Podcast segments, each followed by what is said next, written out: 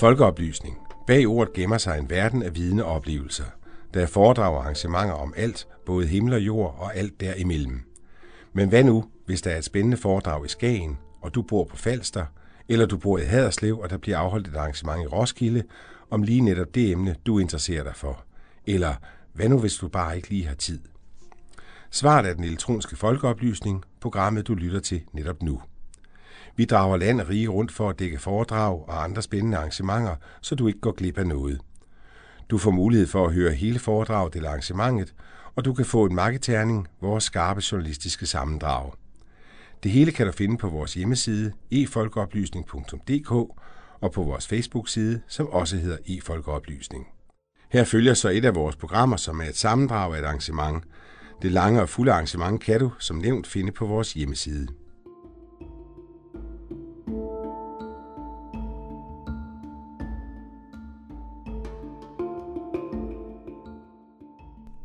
Prøv at forestille dig, at du bliver nødt til at sende dobbelt så mange ansøgninger end Jens ved siden af dig.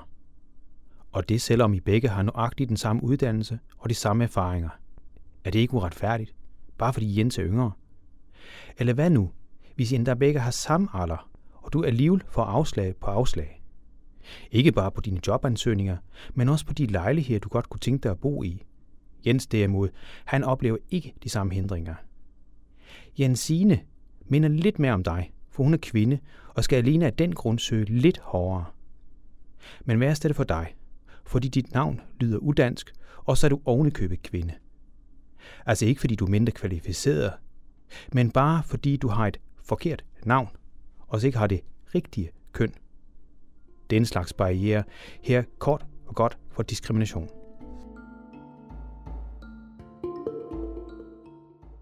Men kan de virkelig passe, at den forskelsbehandling er udbredt? Ja, siger blandt andet en måling foretaget i 2012 af det Nationale Forskningscenter for Velfærd, eller kort SFI.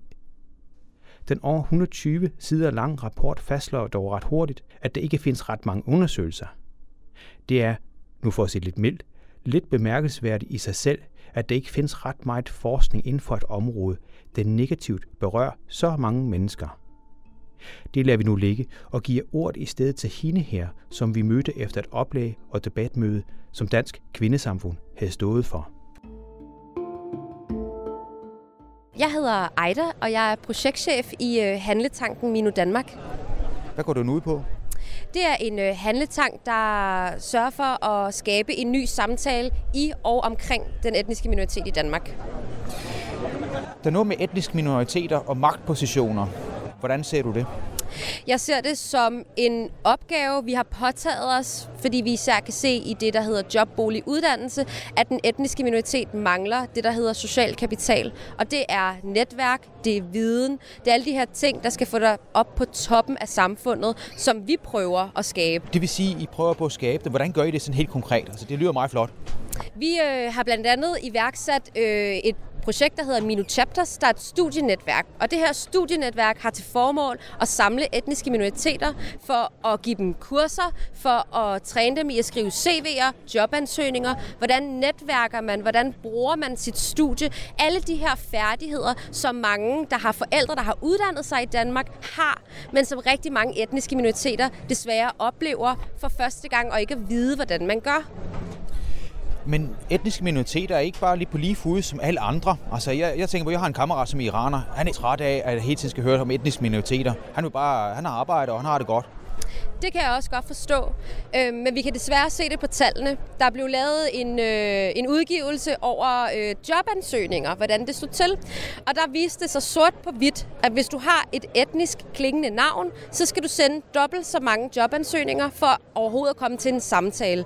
Og så er der diskriminationen efter det i selve samtalen, som man selvfølgelig ikke kan måle. Men vi har altså tal, der viser, at folk kan ikke få boliger, hvis de hedder Ali. De får langt større mulighed for at kunne lege sig ind, hvis de hedder Anders i stedet for.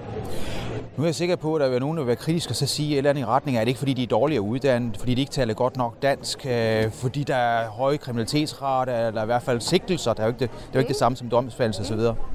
Der kan man jo så for eksempel se, at den etniske minoritetskvinde i Danmark er den, der uddanner sig allerbedst. Hun tager de uddannelser, der er mest brug for. Øh, hele gruppen uddanner sig langt mere end den majoritetsdanske kvinde. Så de har faktisk overgået deres hvide søstre. Problemet er, at de er dem, der ligger i bunden, når det kommer til at få job efter endt uddannelse. Og det kan vi også se sort på hvidt. De minoritetsetniske kvinder bliver sorteret fra, på trods af, at de er dygtige og har gode karakterer. Er det ikke, fordi de er kvinder så? Det kan godt være. Det kan godt være, at der er en uh, dobbelt diskrimination i det, men man kan se, at den måde, folk bliver valgt på, det er nummer et, majoritetsmænd, så har vi majoritetskvinder, så har vi minoritetsmændene og minoritetskvinderne. Så altså selv majoritetskvinderne overgår minoritetsmændene. Så der er kønsspørgsmålet altså sat ud af kraft. Hvis jeg så tænker på, øh, i forhold til, hvad du siger, I lærer jo så dem og netværke med og så videre. Men hvad kan samfundet gøre for at komme det her til livs? Samfundet kan jo blandt andet gøre det, at de kan se på deres struktur i forhold til organisering. Hvem er det, der sidder på toppen? Hvem er det, der sidder i bestyrelserne? Og der synes jeg især mange af græsrodsbevægelserne er rigtig skal blive bedre til at, at inkludere flere, fordi det bliver ofte den samme mølle. Nå, men vi er jo bare fem hvide kvinder, der sidder i den her organisation, men vi vil det jo gerne. Vi vil gerne skabe mangfoldighed. Jamen, så gør det. Det handler om at gå ud og gøre det, i stedet for at snakke om det. Ja, og det lyder også flot. Er det noget med kvoter, du er over i her? Jeg tror, kvoter kunne være en vej frem, men hvis man skal tage noget, der er mildere end det, så tror jeg, at det simpelthen er øh, at være opmærksom. Være opmærksom på din egen position, og være opmærksom på at give mikrofonen videre, hvis du kan. For der er nogen, der ikke har en platform til at være magtfulde, ligesom du selv har minoriteter, øh, kunne de selv gøre noget bedre? Altså, det ene ting er selvfølgelig, de, de kan komme ind i jeres organisation, men kunne de selv gøre noget for at komme længere op på strå, man så at sige? Det kan de helt sikkert. Øh, man kan jo se den måde, som, øh, som rigtig mange minoritetskvinder eksempelvis er jo meget øh, indelukket, så at sige. Det der med at tage et rum. Som kvinde er det svært at tage et rum. Det er svært at sidde for bordenden og have en dagsorden, som du ligesom kører. Vi kan se hos minoritetskvinderne, at det endnu værre. Det er rigtig svært for dem at bryde ud og ture, tage et rum på samme måde, som rigtig mange mænd gør. Og det er også det, vi søger, at kvinderne kigger indad og ligesom forsøger selv at opbygge det der selvværd og den selvtillid til ligesom at sige, hey, ved du hvad, jeg er den bedste. Lad mig vise, at jeg er den bedste. Kunne du også tænke sig nogle familiestrukturer? Jeg tænker på italienere, som jeg kender ret godt. Der er, altså Bambino, altså det vil sige drengen, han er jo helt klart nummer et, og så pigen, ja, det er ikke så godt. Så, så der er også faktisk er noget i familien også, som kan spænde ben for det. Helt klart. Altså vi døjer jo med social kontrol i Danmark. Negativ social kontrol. Der er nogle familiestrukturer, der gør, at kvinderne er i bunden. Det er mændene, der ligesom regerer. Det er storebror, der holder øje med lillesøster og alle de her ting. Og det skal vi jo selvfølgelig også til livs. Og det prøver Minu Danmark jo at gøre ved at lave det debatarrangementer om familiemødet. Hvad er det, der sker, når man som forældre udøver social kontrol? Er man bevidst om de her ting? Det laver vi videoer ud af, som bliver sendt ud i vores netværk, så mange af de andre minoritetsforældre kan se det her, og måske selv blive opmærksom på de strukturer, de har derhjemme er det især på deres sprog, fordi jeg skal lige hilse at sige, der findes jo temmelig mange minoriteter her i Danmark. Det er jo ikke bare iransk, og, øh, det vil sige persisk, og arabisk og kurdisk osv.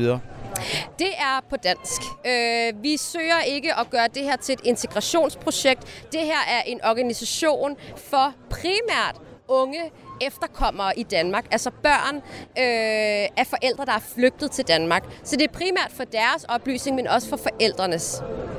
Tak skal du have.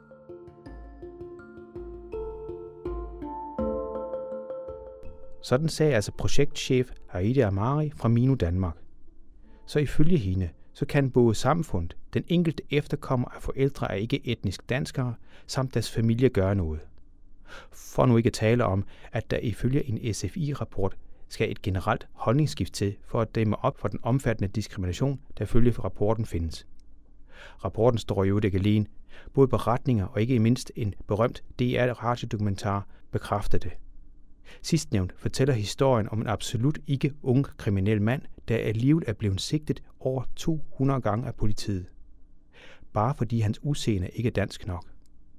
En anden tv-dokumentar fortæller nogenlunde den samme historie, hvor i der endda indgår en politiassistent med anden etnisk herkomst end dansk, som, når han er i civiltøj, også oplever at blive stoppet rigtig mange gange af politiet. Altså i bund og grund af hans kollegaer. Men der findes også lyspunkter, for pilen peger ifølge et nyt internationalt forskningsstudie absolut den rigtige vej.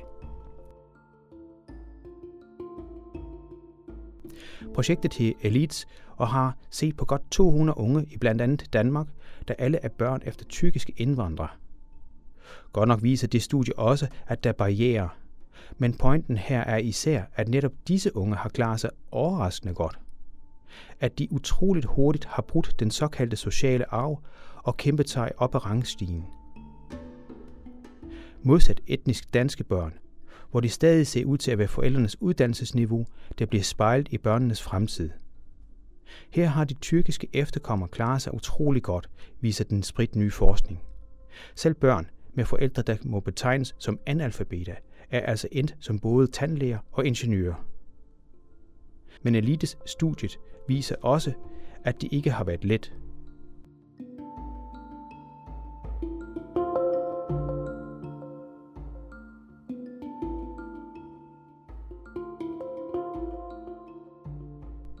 Hvis du nu er blevet nysgerrig og godt kunne tænke dig at vide endnu mere om diskrimination i Danmark, så linker vi på vores hjemmeside e-folkeoplysning.dk til de i udsendelsen nævnte undersøgelser.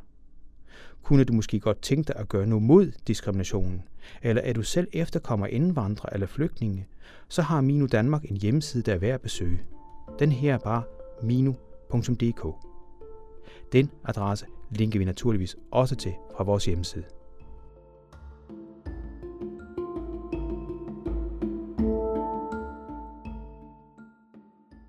Du har netop hørt den elektroniske folkeoplysning.